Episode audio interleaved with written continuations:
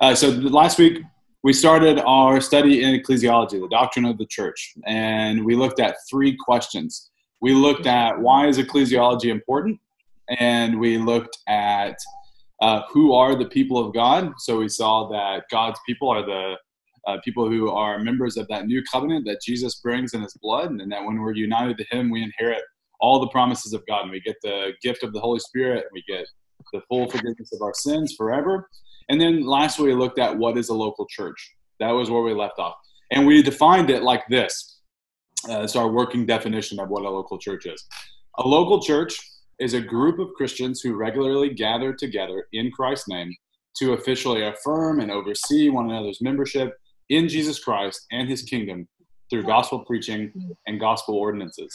If you weren't able to tune in last week, it would be great to go back and to, uh, if you want to get more information on that definition, we walk through it step by step in five parts. So you can go back and listen to last week's there for if you want to double click on any of those things. And now we're going to start our next set of three questions. And the first question we're going to consider today, first question on the outline, is what is church membership and what is church discipline? So we talked about what a church is. Now we're going to talk about what it means to be a member of a church. And we're going to work with this basic definition and we'll flesh it out more as well. Church membership is a formal covenant relationship between individual Christians and a local church where a church affirms and oversees the Christian's discipleship and the Christian submits living their Christian life in the context of that church. In other words, church membership is about the church taking responsibility for the individual Christian and for the individual Christian taking responsibility for the church, submitting ourselves to it and, and availing ourselves of it as well. And at first glance, you might be tempted to think that church membership isn't in the Bible. Lots of people have made that claim. But even though you won't find the phrase church membership in Scripture, once you know where to look, church membership really pops up all across the New Testament. So you see in Matthew 18, a passage we looked at last week, that Jesus assumes that there's an identifiable body believers that someone can either be brought into, or in the case of Matthew 18, if the person persists in sin, seen out of by the will of the majority. And that idea fits the pattern biblically of what we've seen with there being an inside and an outside of God's people. So God's people uh, is exclusive in the sense that there are always there's always an inside of that people and an outside. So you think of either in the garden with Adam and Eve or outside the garden, in the fellowship of Israel, in the land or not. Uh, and we have that same expectation in the church where there is an identifiable body of believers that you're either in or you're you're out of. Paul will say, "What business have I with those outside of the church?" Again, hinting that there is an inside the church a membership. Uh, second, membership is assumed in the one another commands of Scripture. You know, it would be really, really hard to measure if we're being obedient to those commands if we don't have a particular set of people that we're responsible to exercise with them with. You know, how do we know that we are loving one another if we don't know exactly who we are to love? But what is that group of people that biblically I'm commanded to do these one another's with? And the answer is the church. And it's assumed in those uh, commands that there is that group, that body of believers that we're covenanted together with. The Bible teaches uh, church membership, uh, church membership rather through the metaphors that that Paul and other writers will use to explain the church. So he'll call a church a body or a family or a temple, as we thought about last week we see that the church is comprised of individuals, right, through personal faith and repentance in Christ, but gathered together by God to form a whole, to form a people. You know, we could go on. There are lots of other ways that we see church membership in the scriptures, but suffice it to say, church membership is a biblical idea and therefore is the duty, the responsibility of every single believer in Christ. If we're not members of churches, then we stand in obedience to God's plan for our discipleship. We stand uh, at odds with God's very desires for us to live our Christian lives in the context of a church. Church membership, to go back to the embassy language that we used last week, is like our passport. Our membership in a local church signifies our membership as a member of God's kingdom, as a participant in that new covenant that we talked about with Christ bringing it uh, in his blood. We submit to the authority of Christ by submitting ourselves to an embassy of God's kingdom, an outpost of the kingdom of God called a local church. Again, you want more on church as embassy, that metaphor, you can look at the book um, Church Membership by Jonathan Leeman, or you can go back to last week's where we explain that more in that third section what is a local church. Now, when our church brings someone into membership, it's like we're saying to the world, based on the evidence of their life, we believe that this person has been saved, and we believe that this person is, and we are putting them out as official representative of Christ. You want to know what God is like? Look at this person. So that's why we have a membership process. That's why we want to be careful in how we practice membership. It's possible to have membership in theory, but then to deny it by the way that we practice it, to denigrate it, to make it where it is just uh, an institution but doesn't have uh, anything to it, anything underneath it. Uh, we are trying to discern in that process, the best that we're able to, obviously, that a person, that the person asking to join the church has truly been born again. We need to know that they understand and rightly confess the true gospel. We're trying to discern uh, if they have themselves been transformed by that gospel and are committed to living by its power. If we are convinced that the evidence of their claim matches that claim, if their profession of faith is valid, is affirmable, then we bring them into membership. Now, the way that we bring someone into membership can change based on whether or not they've been baptized or not, meaning that if someone has just been converted and they want to join the church, which is sort of step one of obedience in the Christian life, that person would need to be baptized if they haven't been and only then brought into membership because baptism is how the believer uh, declares their allegiance to Christ and how the church sets apart someone as a true citizen of the kingdom of heaven. It's how, in that sense, we pass out the passports. Uh, it's us as a church saying, this one is one of ours, this one is one of God's. Of course, if someone has already been baptized and wants to join the church, and uh, again, we believe baptized as a believer, as Baptists, then of course we don't need to be baptized again. There's no really way to be re-baptized. If you're baptized in a in a manner that uh, was valid uh, with the gospel present as a believer, uh, then that passes obviously in whatever church that you go to. But that baptism is required for church membership and for taking the Lord's Supper. Uh, because again, that's how God has given us. That's the the tools God has given us to mark out God's people. And in a similar vein, the Lord's Supper is how the church continues to affirm our profession of faith. So if baptism initially affirms our profession of faith and, and causes us to go public saying we belong to God and the church saying, yes, that person belongs to God, then the Lord's Supper is how the church continues to renew uh, its, uh, its affirmation of our profession of faith. And, and we renew our vows to the church, and the church renews its vows to us as we take the bread and the, the juice, in our case, together. So, baptism, again, is the initiating sign of the new covenant, how we enter into the visible people of God. And the Lord's Supper is the renewing sign of the new covenant, how we're continually affirmed as one of God's people, so that uh, whenever we are taking the Lord's Supper, we're not doing something as individuals uh, only, as much as we are doing something together we are looking at one another and saying, hey, brother, hey, sister, we are giving you these elements because we have every reason to believe that according to your profession of faith, you are still walking with the Lord and have reason to be assured and anticipate his coming with joy, which is obviously a really, really sweet source of assurance as we do this with one another. Uh, whenever we don't feel in ourselves that that we really are converted. Sometimes we're just confused and uh, we don't see how someone as sinful as us could have interest in Christ. And, and we say to one another through giving the Lord's Supper, hey, obviously none of us are perfect. That's not the condition. It's repentance, right? If you're a repenting sinner, you're welcome at this table. You're welcome at the table of the Lord.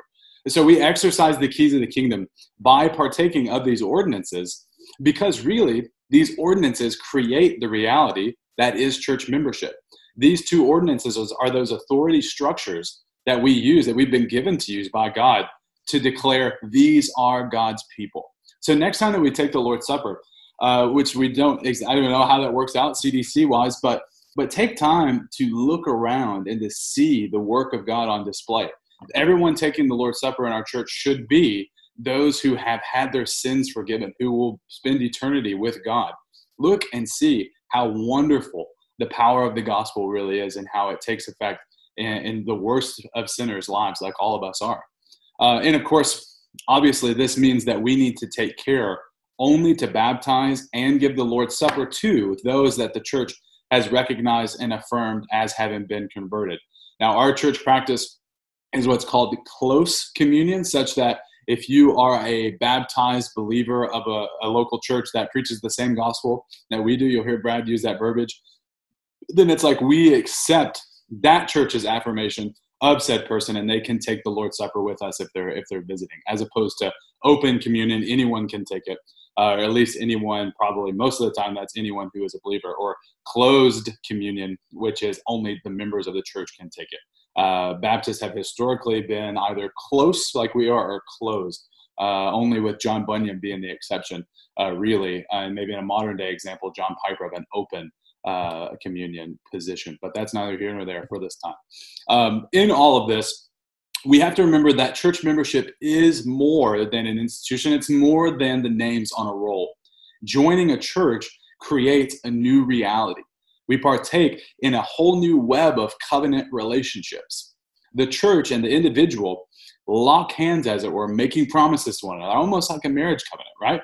The church and the individual commit themselves to each other uh, on the condition of, yes, those promises and those benefits and those responsibilities that come with being a member of the church and only come with being a member of the church, which is one reason that we restrict serving in the church, for example, to those who have committed themselves in membership. In that sense, we don't want them to be able to play married uh, whenever they haven't actually signed on the dotted line. Uh, the kind of relationships formed when we join the church are objective. So that means that they aren't subject to the whims of emotion or convenience. We don't just really, really like each other, so we're going to decide to be nice to one another and help each other along the way. Happily, we're stuck with each other for the glory of God, every single one of us. So that my connection to you as a fellow church member isn't based on our common interests, it's not based on the fact that we're in a similar season of life. We are united in a bond that can't be broken. We're united in membership around that same gospel. We are in covenant with each other. I'm responsible for you, and you're responsible for me, even if we are, have never met. Even if this is the first time you've seen my face, I'm responsible for you spiritually, and you're responsible for me as well. And that, again, interconnected web of, of relationships is really what makes the local church and what helps us to grow into maturity. Think about it this way we have a unique responsibility for one another, even if we haven't met, even more of a responsibility, spiritually speaking, uh, over one another than we do our friends and our family that who are, are, not, are who are let's start this over again okay? We have a unique responsibility for one another even if we haven't met more so than we do our friends and family who aren't members of ubc so church membership gives us in this sense a new christian identity it's great to have friends from other churches. It's obviously great to have family members. Um, but spiritually speaking and authority wise, we possess an authority over one another's lives uh, spiritually that uh, people that we are really close with, but that aren't locked together with us in covenant, don't have. Uh, the church and its membership gives us the right to speak into each other's lives in love and in grace, regardless of what ABF, what life group, what season of life, social strata, or etc. that you might find yourself in. You know, obviously, when you, when you want to use discretion, we want to get to know each other personally. Uh, that's why it's a good idea to have lots of different people in your homes from different life stages and different backgrounds, socioeconomic, uh, ethnic, etc.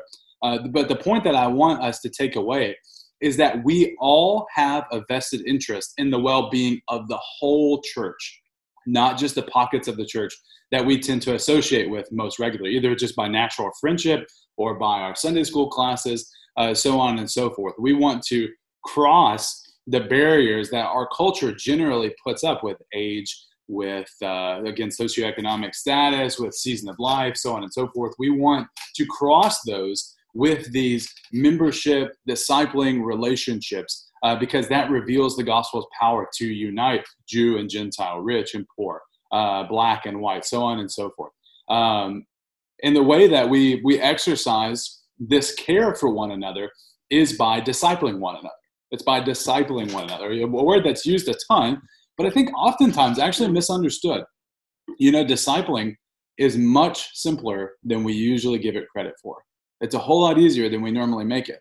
Uh, Pastor uh, Mark Dever has a really helpful definition. Uh, you can also go back. I was eating uh, dinner with old Cliff Hughes uh, this week and was reminded of his and Wes's ABF over last summer on discipling. You could go and get lots of good information on this topic by going back and listening to that. That's Cliff Hughes, Wes Burgess, Discipling ABF. But he says that discipling is just doing spiritual good to another Christian, to another church member. It's as easy as that. It doesn't have to be any harder. Discipleship doesn't have to only take the shape of a mentoring relationship where the older teaches the younger, even though that's good and right and biblical. So, like, uh, for instance, uh, a college guy, it's great if he has uh, an older man to be able to meet with.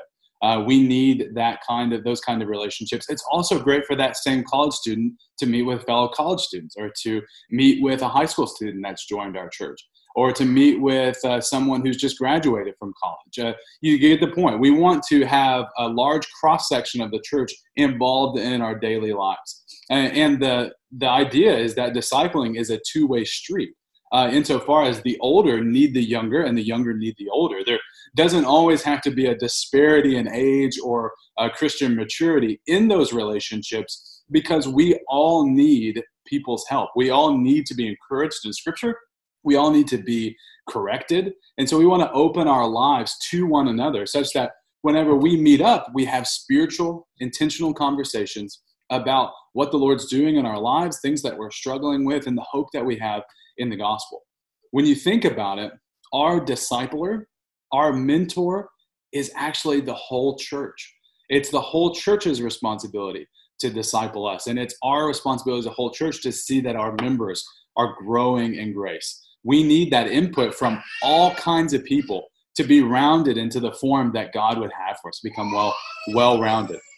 And understanding discipleship this way should free us from the anxiety that you know we aren't equipped to disciple someone. I don't know how. I don't know what i'm doing. Well really all you need to be uh, to be a discipler to disciple someone else is to yourself be a believer to know the lord and to love someone and and to be uh, committed to to meet up with them and, or talk to them at a service and think with them about god's truth and and how it applies to your lives. It really is as simple as that. Opening the scriptures opening a good christian book just saying an encouraging word. We disciple one another as we sing to one another, encouraging one another in psalms, hymns, and spiritual songs. Brad and other people that teach us on a regular basis, uh, they disciple us through that public teaching, which is really the main discipling program, so on, uh, so to speak. Uh, church membership is an interconnected web of Christians committing to help each other follow Christ through encouragement and also rebuke. We need both.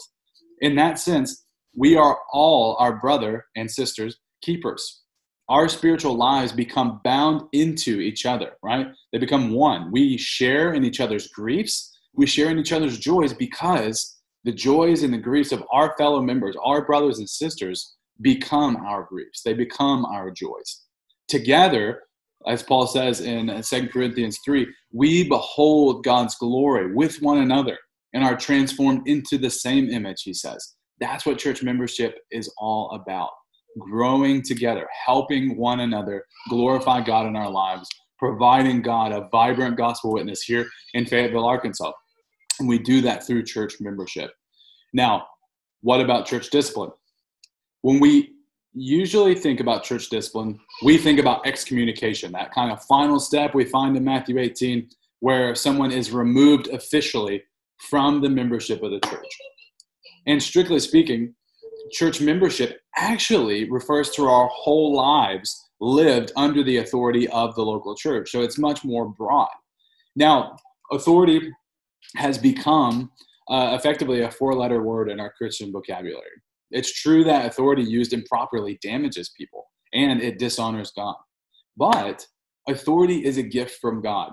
And when used in a God honoring way, it actually allows us to flourish as the Lord would have us when we submit to good authority, then we are enabled to grow and to be established in the way that we need to be.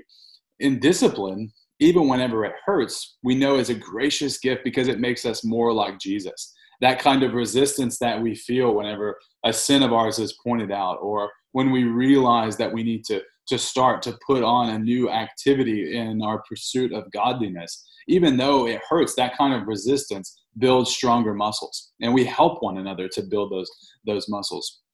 Now, let's zoom out and again think about church discipline more broadly. We'll do that by uh, thinking through a different couple of different categories.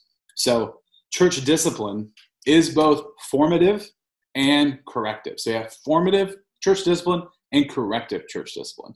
And in the future, you don't have to think, oh, someone formative? Am I getting formatively church discipline or am I getting correctively church discipline? This is just uh, some some handles to be able to think about things. Um, another way to put it would be to say that discipline refers positively to our learning what's good and what's wise, and then also negatively to our learning what is sinful and unwise. Church discipline is occurring, for instance, when we hear a sermon and we learn that God never changes. Never thought about that before. And that's a reason that we can trust Him. Uh, our thoughts about God are being formed in a biblical way. Our understanding of who God is is being shaped in a positive direction. It's growing. And a church discipline also occurs in a corrective sense when we hear a sermon about greed. And we're convicted because we think, wow, I rarely, if ever, give to the church. Uh, I'm not a generous giver. And that sinful tendency to greed is being exposed. And we're realizing more and more what it looks like to walk with God and to trust Him and to obey Him in the area of our finances. The Christian life really is learning what pleases God and what doesn't. And we need one another to be able to do that work because we have blind spots. Uh, in a church covenant, in a church that I was a member at formerly, they had this line that was at first super weird because I didn't know what it meant because uh, my vocabulary is not that advanced. Uh, but they had a, a, line where we would say to one another that we would help each other walk circumspectly, circumspectfully. Uh, and I was like, what in the world does that mean? Well, it really means that the church in its discipline helps us to be able to see all around ourselves because we're blind in so many ways to our worst faults. Sometimes we baptize them as uh, as virtues. We're not cantankerous. We're just uh, zealous for the truth. Uh, you know, we're um, we're not uh, uh, we don't participate in like uh, in what am I trying to say? Pity, right? Self pity, but we're meek. that kind of thing. And the church helps us to see our blind spots, to point them out, and so that we can grow more into the image of Christ. So, church discipline, formative and corrective. We need both. Church discipline is also informal and formal. So let's think about an informal church discipline.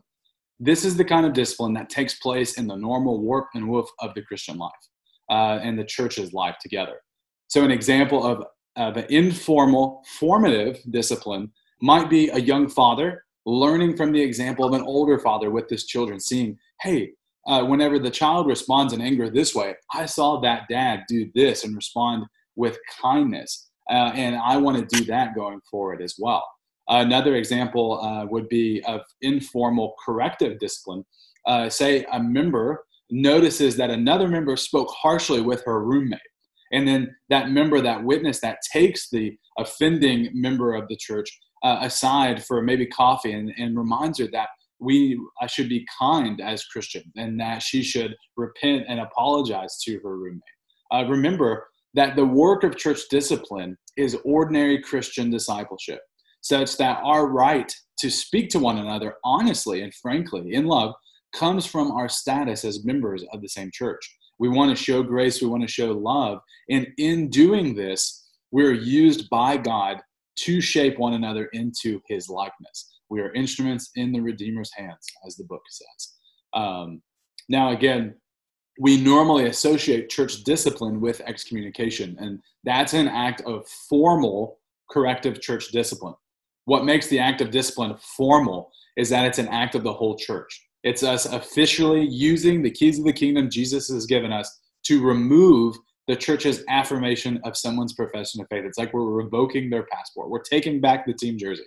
If church membership says, based on the evidence of this person's life, we're going to hold this person out as someone who's been saved, and an official representative of King Jesus, church discipline is saying, based on the evidence of their life, we're no longer able to hold this person out as someone who has been saved and who and should not be considered an official representative of King Jesus.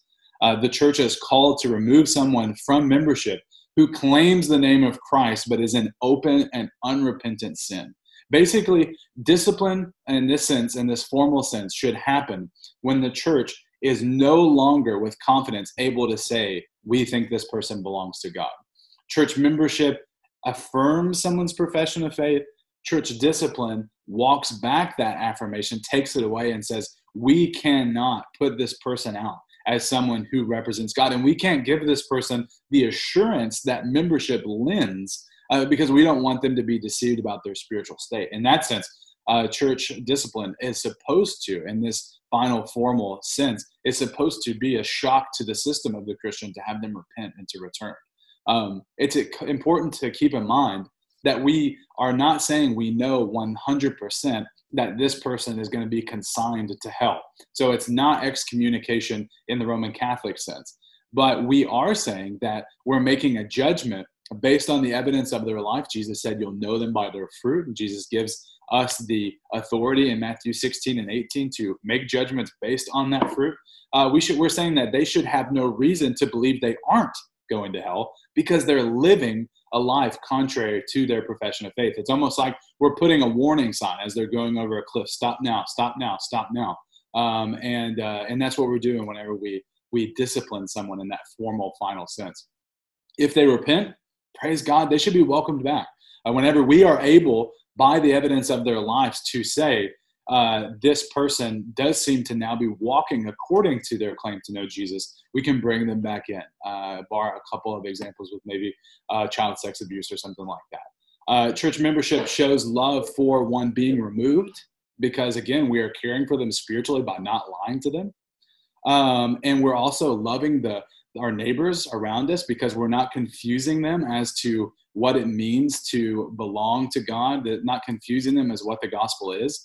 And ultimately, church discipline is for the reputation and for the glory of God because we as a church have had God's name placed on us and we want our members to reflect his character accurately. And so we remove those who no longer do, and we only see in those uh, that do give evidence of having been born again, members of that new covenant.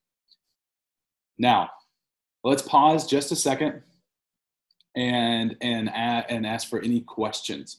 Uh, go ahead and throw them on the chat. Um, since there are so many of us um, asking questions uh, verbally would probably just become honestly a mess. Uh, throw them on the chat. Again, on that handout, you can find my information, you can find Chris's information, and you can contact us through the week. Um, you can also contact Stephen or any of the other elders with questions um, or concerns of any kind, or how this applies to our church, or what things that we do to uh, to support these. Um, yeah, Scott Rayner. Uh, what's the basis or reason that some gospel preaching churches don't have church membership? Yeah, that's a good question. Um, I think charitably, some people just don't think that it is biblical. So the reasons I gave, they don't find persuasive. Uh, you know, obviously, it, there's no Bible verse that says "Thou shalt join a church," uh, but there's also no there's no one passage in Scripture that says God is one being who eternally subsists in three persons, right? The word Trinity is not strictly speaking, it doesn't show up in the original Greek. So I think some people just don't think that it's, um, don't think that it's biblical. I think sometimes it's tied to our, uh, the teaching over the last hundred years or so that you can have Christ as your Savior, but not as your Lord, because really we we don't we don't really have any way to measure our uh, submission to God's authority if we don't submit ourselves practically uh, to the authority of the of the local church, so that we can say you can be a Christian, but you don't actually have to commit to God or His people in any substantial way um, you know, we have a real anti-authority streak in our uh, in our cultural milieu today. We have a really anti-authority streak. Let's be honest, in our hearts. Adam rebelled against the authority of God and wanted to claim it for himself. So I think that we just naturally want to buck these what we perceive as strictures, as things keeping us uh, from from enjoying a life and from living uh, with God uh, in yeah and we we misunderstand what authority is and its goodness and uh, and the way that god would have us live uh, together. So those are some of the reasons. Um, I don't think that most people are consciously just I don't want any authority over me, and so I'm not to think church membership's a thing. Um, I think maybe subconsciously, but I think uh, there are lots of reasons, um, and I know lots of us were probably members of churches growing up that had membership, technically speaking, like they had names on a roll, they had a directory, but that the the sort of things culturally that we were talking about, as far as loving one another, discipling one another, those things weren't present. Uh, that's a great question. Let's go ahead and move on. If you do have questions, keep throwing them in the chat. I'll try to get to them uh, in a bit, but we do need to keep going. Um, the second question of the day How is a church supposed to be structured and governed? We're getting into polity talk. What form, I'm going to ask you a question. I don't know if your civics teacher was good, mine was not. Sorry, Miss Dial. Uh, what form of government do you think that the church is most like? Again, uh, you, you could type your answer in the chat. Don't feel compelled to. Totally a rhetorical question. The answer may surprise you. Congregational churches like ours have been accused of adopting American democracy and baptizing it and running our churches based on it. We won't get into a history lesson about how, obviously, first it started in the Middle East in the New Testament, uh, and then also in England before us. But um, is our church a democracy? Let's take it on. Uh, John Cotton, who was a 17th century Puritan, moved from Boston, England to Boston, Massachusetts in 1633. See, I am really a nerd. Uh, and he said it's best to think of the church as a mixed government. So, first, all Christians should affirm that the church is a monarchy. A church is a monarchy, not by the Pope, not by a bishop, right? Not by a single pastor, but by Jesus Christ. We have one king who rules over the church. All church authority belongs to him. Second, the church does resemble an oligarchy or a group governed by a small group of individuals because our elders do have a real authority that God calls us to submit to. Their authority doesn't come from us. It's not like a, uh, a representative democracy. We don't elect them to represent our interests. God is the one that gifts elders to the church, and we recognize them by voting them, but we don't create them. Uh, it's true that the church resembles a democracy also because final authority on matters of doctrine, membership, discipline, and leadership belongs to the gathered congregation. It resides with the people that make up the church. And each aspect of this uh, of the Bible's prescribed polity that we just discussed is necessary for church health. So that if you get the balance off, or if you neglect one or neglect another, then things get thrown out of whack. Uh, another way to put it, and this is how we'll think about it in this section, is to say that a biblical church is congregationally ruled, elder led, and then deacon served. Congregationally ruled, elder led, and deacon served. Now let's take each one of those uh, three one by one. The church should be congregationally ruled. We are a congregational church. We read last week in Matthew 18 that final authority in the church lies, with, lies where? Uh, with the church, with the congregation, with the ecclesia. So that means the church, the members, not the elders or not the body, a body or a person outside the local church, like a presbytery or a bishop, hold and exercise the keys of the kingdom. The keys of the kingdom belong to the church, along with the elders, of course, because the elders are, after all, members of our church. Uh, now, where else do we find congregationalism in the Bible? Again, all over. Uh, the, the Bible gives the congregation two main duties, or in ways that we can see the, the church, the uh, congregation taking responsibility to exercise the keys of the kingdom. Protecting the gospel is one, and protecting the church membership is the second. Or we could say that the church's responsibility is to protect the who of the gospel, who belongs to the gospel, and the what of the gospel, what the true gospel actually is. So we see in Galatians 1, Paul, it says it's the responsibility of the church uh, okay, yes, ma'am, Vicky. Uh, Paul says it is the responsibility of the church to remove someone from their number who teaches a false gospel. Uh, so this presumes that the congregation knows the gospel well and are aware of their responsibility to protect it. He says that even if he or an angel comes to them preaching a gospel contrary to what they received from the church, that they should uh, that what that they received, the church should reject such teaching and remove them. Uh, if our elders God forbid, ever stepped out of line and began preaching a false gospel, it's our responsibility to remove them from the church as an act of formal church discipline. God holds the assembly, the church, responsible for the church's doctrine. And, and, and Vicky, we'll think she, uh, uh, Vicky said, uh, address the, the verse where it says, let rulers rule over you. Um, we're going to think about how elder authority and church authority go together. But you can see here how obviously that command is not absolute because there is the authority that the Bible gives the congregation that the Bible doesn't give the elders or those who rule over us, uh, who lead us, because the church has to have that that way of removing bad leadership, and that's exactly uh, what uh, what the Bible gives to the congregation. But we'll think about how the two uh, mesh together because they are friends; they're not foes. Uh, elder authority and congregational authority. The Bible assumes also that the congregation is responsible for its own membership, responsible to make sure that we only bring into membership those who give a credible profession of faith and to remove those who no longer do, like we thought about. First Corinthians 5 is a clear example here. You know, Paul calls uh, FBCC, First Baptist Church of Corinth, to remove the man who is living in sexual immorality because he was living contrary to his claim to follow Christ. He said he takes the name brother, but he's acting like he's a child of the devil. Paul doesn't tell them to have the elders, their leaders, to take care of the problem. He says, when you are assembled, when you are gathered in the name of the Lord, remove this man from your number. The congregation is the one responsible to, to, uh, to vote this man in in the first place, to exercise the keys of the kingdom. Uh, and because originally they thought he gave evidence of being born again. And now that the man is opening, uh, walking in open, unrepentant sin, it's the congregation's duty as a whole to vote to remove the church's affirmation of his profession of faith. Now, you may be asking, where in the world do we see anything like voting in the Bible? 2 Corinthians 2 6, where Paul seems to be referring to the same man. He actually appears to have repented. Praise God for the work of the Spirit in that brother's life. He reminds the congregation that since the man has turned away from his sin and appears to be walking in the light once more, they should let him back into the church, saying, here's the key verse, that the punishment by the majority is enough that they no longer need to inflict the man uh, because he's already been removed by an act of church discipline. The punishment by the majority, the plenum, is enough. Corinth obviously had some way of discerning the will of the majority concerning this man in his in his situation.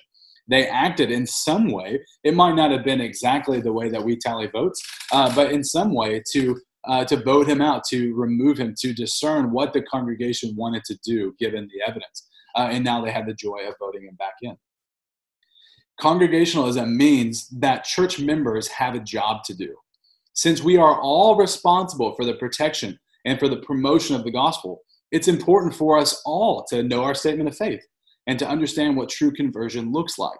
Because we are ultimately the ones responsible for the ministry of UBC. We go back to Ephesians 4, uh, where Paul says that elders and pastors equip the saints for the work of the ministry not do the work of the ministry. Equip the saints for the work of the ministry. Equip us uh, to exercise the keys of the kingdom uh, you can see why congregationalism then only works when the church is made up of believers only because having non-believers with the god-given authority to vote and sway the church's official stance on the gospel or the church's affirmation or denial of what constitutes genuine saving faith is disastrous uh, we want people that we bring into membership to give sufficient evidence of conversion. And so we need to be aware of and, and help those who are in open, unrepentant sin by calling them to repentance and removing them if need be, if they refuse to repent.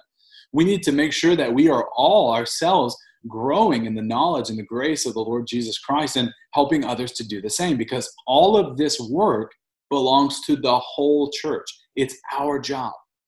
Now, Let's close this, this section with an illustration to drive home how congregationalism facilitates the kind of discipleship that characterizes a healthy church culture. So imagine with me two exercise classes. The first class has a dynamic leader who is so good at exercising that they just get up, they do all the exercise themselves, maybe flex one time, and then they send the class home. Now, imagine a second class this class is led by a dynamic leader who is so good at exercising that they demonstrate the exercises with precision. And then they walk around the room helping the class perform the exercises just like he just did. Which exercise class do you think will be in the best shape after six months? Of course, it's the second class. The first class is like a church whose structure uh, gives elders that final authority for the ministry of the church, such that the congregation really just relies on them ultimately to do everything for them. The second class is like our church, an elder led congregational church, where our elders are exemplary and they lead and they equip us to exercise the keys of the kingdom together as a whole congregation. So the church should be congregationally ruled. It's the teaching of Jesus, it's the teaching of Paul, it's the teaching of Baptists from as long as there have been Baptists, uh, and even some uh, Congregationalist Big C, uh, starting in England at the end of the 17th century. Um, this has been consistent Baptist practice, this idea of congregationalism. Now, we'll see it's an elder led congregationalism because some have taken congregationalism to mean pure democracy, where the church votes on what carpets we have, on if we buy Xerox copier, and so on and so forth. But we want to put, put forward a, a more robust understanding of a congregationalism that is elder led. So, congregationally ruled now, elder led. That final authority is given to the whole church. So, how do elders fit into the equation? Now, before we get going too far, let's define what an elder is. An elder is a pastor, is a bishop, so on and so forth, all the same New Testament word. It's a qualified man set aside by the congregation to lead the church, to rule in that sense, uh, through their teaching and their example, to shepherd the flock of God that's among them. The Bible clearly states that the elders of a local church have authority that must be obeyed or else we're in sin before God. You can see Hebrews 13 7 or uh, 1 Peter 5 1 and, and following. And, and some will try to pit this congregational authority that we talked about with this elder authority, saying that the two can't exist. Either the elders have authority or the congregation has authority, and that's the end of the story. But we know that authority isn't one kind of thing, right? We all know what it's like to live under several different types of authority at once, and they and they don't uh, negate one another. They operate within their appropriate sphere. So, uh, the parent, the police, and the president all have a different but legitimate authority in our lives. So that elders have a type of authority and the congregation has another type of authority that go together and actually are the perfect equation for church health. So, how do these two legitimate God given authorities fit together? Well, first, to understand that, we need to clarify a few things about elder authority. So, elder authority is a God given authority, meaning even though the congregation is responsible to affirm our own leaders, we don't give them that authority. So the congregation recognizes those that the Lord gives to the church as gifts for our good. So the elders aren't like elected officials that we put in power to represent our interests. They're not a board of governors. Uh, they work for God on our behalf to lead us to maturity in Christ. They represent His interests, right? Uh, elders exercise that authority through teaching and through shepherding, by praying and by being example to the flock. These are the basic qualifications of the elders we find in 1 Timothy 3 and Titus 1 to be above reproach uh, and to be able to teach, to be able to, uh, to lead through the exposition of the scriptures, not just from the pulpit, but informally in ABF situations and in one on one discipleship and so on and so forth. Uh, pastors, which again are the same thing as elders in the New Testament, so that we have uh, how many pastors we have? They're all pastors right? Uh, we have brad as a sort of first among equals uh, main teaching pastor senior pastor lead pastor as uh, as we style it. But strictly speaking they all have the same amount of authority uh, they all have equal votes around the elder table um, and they take the lead in teaching the gospel for example uh, conducting member interviews, for example, and recommending people for excommunication. They lead us in the use of the keys of the kingdom. So they help us to exercise them in a way that's in accordance with Scripture. They shape us into the kind of people that use the keys correctly, that act and make decisions that honor God. So let's put it all together. Elder authority is an authority of counsel. It's an authority of counsel meaning elders do not have final decision making authority in those matters of membership, discipline, doctrine, and leadership. So that they can't decide unilaterally to bring someone into membership, or they can't decide just to change our statement of faith. Instead, their authority looks more like, like wooing, like teaching, like shaping. Uh, through their conscience binding teaching, elders shape us into the kind of people God would have us to be, so that we we heed their scriptural teaching, we heed their its advice on these matters as God shapes us into the people that we should be. And the congregation's authority is different. It's the authority of command. It's that final authority where the church does have the authority to bring someone into membership or to change our statement of faith. And put together, these two authorities make healthy, mature congregations. The whole church possesses the keys of the kingdom, and the elders lead us in the use of those keys. They are exemplary Christians, Christians given uh, gifts and authority by God to lead us uh, to do the things that God would have us to do. Uh, and whenever we think about our relationship to our elders, we want it to be a relationship that defaults to submission and trust, right? We want uh, to we want to trust our elders and accept their leadership and be shaped by them. Uh, normally, the congregation should default to trusting the recommendations that our pastors bring and affirming their decisions. You know, if we can't trust our elders consistently, then we need to get new elders that we can trust and obey. And if we find ourselves always having a hard time trusting elders and trusting authorities over us, then the problem probably resides in our own hearts, not in the elders themselves. You know, congregationalism is not an elaborate set of checks and balances, right? These authorities aren't meant to necessarily cancel each other out. Congregationalism doesn't mean that we hold our elders in check or need to keep them honest or, or hold them in suspicion. Uh, we don't have to, our elders shouldn't have to earn our trust. Whenever we install someone as an elder, they should have our trust as one of our leaders God's given us. Um, obviously, if they go contrary to Scripture, then we're duty bound not to listen to them, right? But uh, insofar as they're being faithful to the Word of God and, and are walking in godliness themselves, then we should submit to them. That's what the Bible calls us to. You know, we should only go against our elders if they are in clear violation of the Scriptures kind of like an emergency brake to stop a runaway car. You want to be really careful uh, of whenever you pull that and say, no, we're not going to do that. So, yes votes to faithful leaderships aren't a rubber stamp. Uh, we don't have to make them earn it in that sense. Yes votes normally signify good leadership, uh, a, godly group of men that consistently lead us to do things that are God honoring. And it also signals uh, mature congregationalism because to lead and exercise authority so oftentimes is to submit. Uh, you can't uh, you can't lead unless you will submit. Uh, so we don't have to worry about oh well we're just telling we're just saying yes to everything they say because praise God what they're saying to us our elders consistently is something that is good and right and biblical uh, and is, uh, is is helping us to exercise the keys of the kingdom in a way that honors God. So congregation should be congregationally ruled, elder led in the use of those uh, of that of the congregation's authority, and finally deacons serve. Deacons serve. You know, so often the deacons are the unsung heroes, and they get like a paragraph and and two sentences. So praise God for deacons continuing to go on uh, laboring in relative obscurity, but the uh, the outline uh, called for a short paragraph here. But don't get it twisted deacons are absolutely essential to a church health. Uh, Acts 6, 1 through 6, provides an idea, sort of a, a prototype of what deacons uh, will come to do or supposed to do.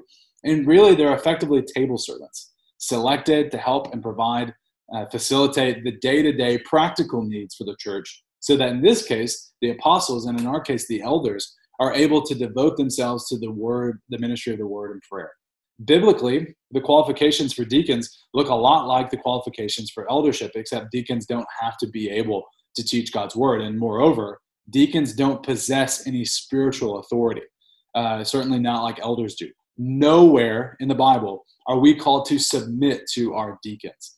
Uh, our deacons are people set aside that are godly, that hold uh, the mystery of the faith with a clear conscience, who help and facilitate things like nursery, things like parking, things like soundboard.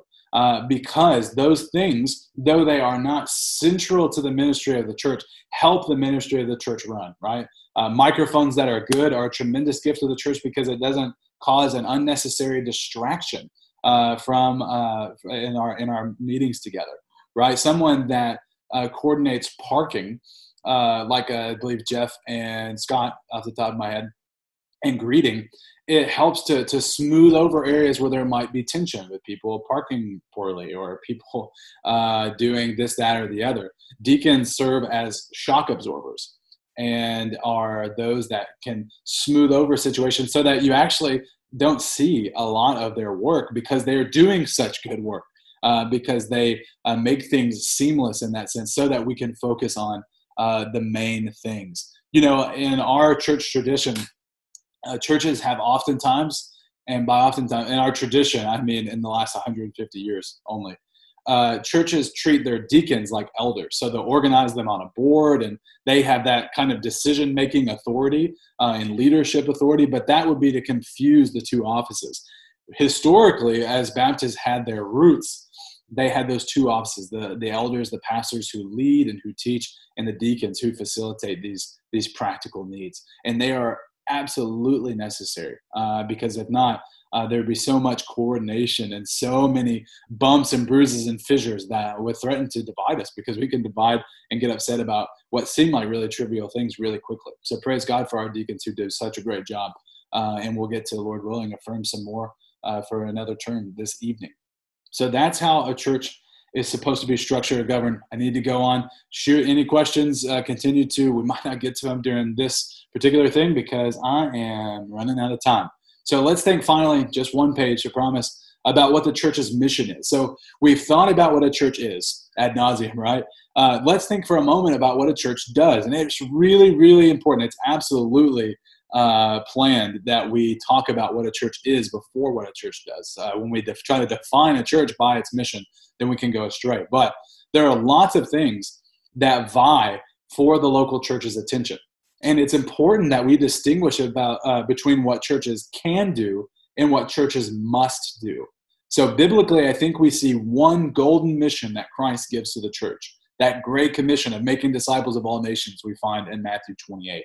So we'll want to direct our time, our efforts, our resources to those things that are most connected to discipleship, to evangelism, to world missions. And that being said, there are other good things that we might use our resources for as a church, and there are certainly a whole host of things that are wonderful and sometimes absolutely necessary for individual Christians to give themselves to. So just because it's not the mission of the church to do X, Y, or Z doesn't mean that Christians can't or shouldn't be concerned about them and address them in our individual lives and individual discipleship as Christians. It just means institutionally we might not put our money, our resources into such things.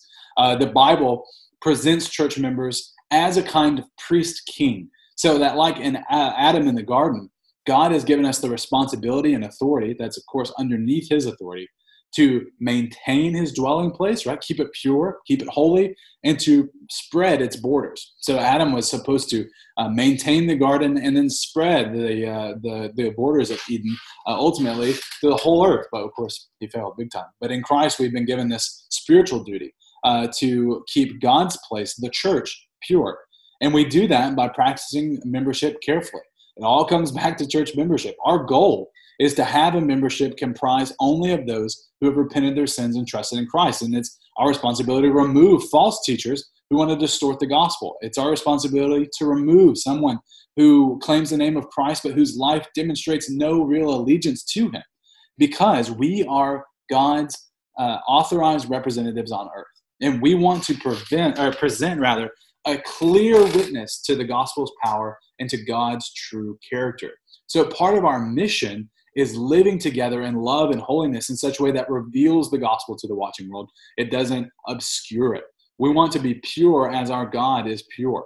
Our responsibility to keep the church pure plays out most naturally in those relationships where we help one another follow Christ. We promote the holiness of God's people when we get involved in each other's lives, when we help one another follow Jesus. As we grow together, our church will be a more attractive testimony to the gospel, a sort of uh, plausibility structure. Uh, to use uh, the phrase from the compelling community, I think Michael Lawrence is actually quoted as saying a, a, a, kind of plausibility structure that that bears witness to the reality of God's saving reign in Christ. Now, we're also called to work for the advance of God's kingdom through how calling more rebels like we all were to bow their name to King Jesus, to, to, to spread that message that though we have sinned against a holy God and deserve his wrath, God sent his son Christ to live a perfect life, to die a sacrificial death, and to rise from the dead so that everyone that repents of their sins and trusts in him enters into this kingdom, becomes a member of God's family. God extends his saving reign as his spirit gives people new life through that gospel and gathers believers into local churches. So, as ambassadors of Christ, we make our appeal for people in our spheres of influence to come to him in saving faith. Personally and corporately, we do evangelism, not just as a duty, but as a joy. There's no more powerful uh, evangelistic tool than the local church, where you bring your non Christian friends or non Christian family and see all of these different kinds of people loving one another, giving themselves to each other because precisely Christ has died and has risen again and has given us his spirit and has united us together. Uh, we get to, as a whole church, call people to experience the highest joy imaginable in Christ. We do mob evangelism where uh, we don't want to just be preoccupied with us being the person that finally seals the deal, so to speak, if you want to use phraseology like that. We want to just be a part of someone's conversion testimony where that person shared the gospel and that person shared the gospel with me. And we were over at this person's house, this person shared the gospel. And I heard it from everybody in this church. And by God's grace, people uh, will repent of their sins and trust in Christ uh, church planting is a way that we can extend our obedience and extend the gospel's influence uh, into other areas, into our own area, and to people uh, all over the world. Uh, we want to see more healthy churches in our area so that more people can hear the gospel, right? We don't want to be territorial. We all belong to the same kingdom. We might be different embassies and different outposts, right? Um, different manifestation of God's universal church, but we want everywhere that preaches the gospel to flourish. Um, and we want to see that healthy, uh, that work uh, of healthy churches being established and planted in every corner of the globe. So that global missions is most faithful when the church is most central to our strategies.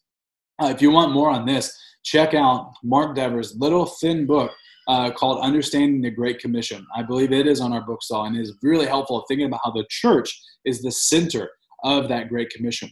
That's why we try to have that our missions dollars as a church go to people laboring not only in evangelism, but also local church ministry, like in South Africa or in India.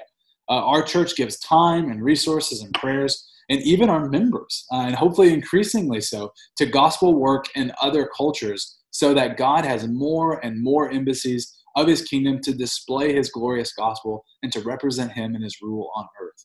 And of course, our call to extend the borders of God's kingdom will only happen if God's Spirit blesses the work. Only He gives new life. But the reality is, the triune God is calling people to Himself, and His church is His chosen messenger. So that ecclesiology, helpful, uh, healthy biblical polity, serves the end of God receiving more and more and more glory uh, as uh, as uh, as people bow their knee to Christ and are are gathered into local churches. Now that is 9:30 on the dot. Uh, if you do have a question, please send it to me or uh, from six feet away in about an hour. You can shout them at me uh, whenever, Lord willing, we meet together. again, do send me an email. send Chris an email. It's been great to think together about ecclesiology about the church. And I hope that it causes us to love the church even more, to serve it with our whole lives, uh, because that's how we live the Christian life. That's how we express our devotion to Jesus by being devoted to one another. And next week, the topic of all topics eschatology. I say that because it tends to produce the most heat. Um, but I think that uh, as we gather around our statement of faith, we're going to see that uh, the centerpiece of, ecclesi- of eschatology is just Christ's triumphant return to gather us and to uh, to take us to live with him forever which is glorious and which we can all gather around ourselves. Uh, let's pray as we look to go to the service uh, where we picture that end time uh, gathering of all the saints. Let's pray. Father we thank you for your church. We thank you that you give us authority and you give us um, structures to live under to help us grow and flourish as we ought to. Father we pray that you would give us the humility to uh, give our lives to uh, other people, to listen to them, to submit to them, uh, to encourage, to rebuke, to have the courage to do so and the boldness. Uh, we pray that you would help us to be shaped into people that love one another with an increasingly supernatural love that is only explained by the power of the gospel. We pray that UBC would continue to be a vibrant gospel witness in Fayetteville and that we would be a part of seeing churches planted not just in our area, but all across the world uh, that bring honor to your name. We pray these things in Jesus' name. Amen.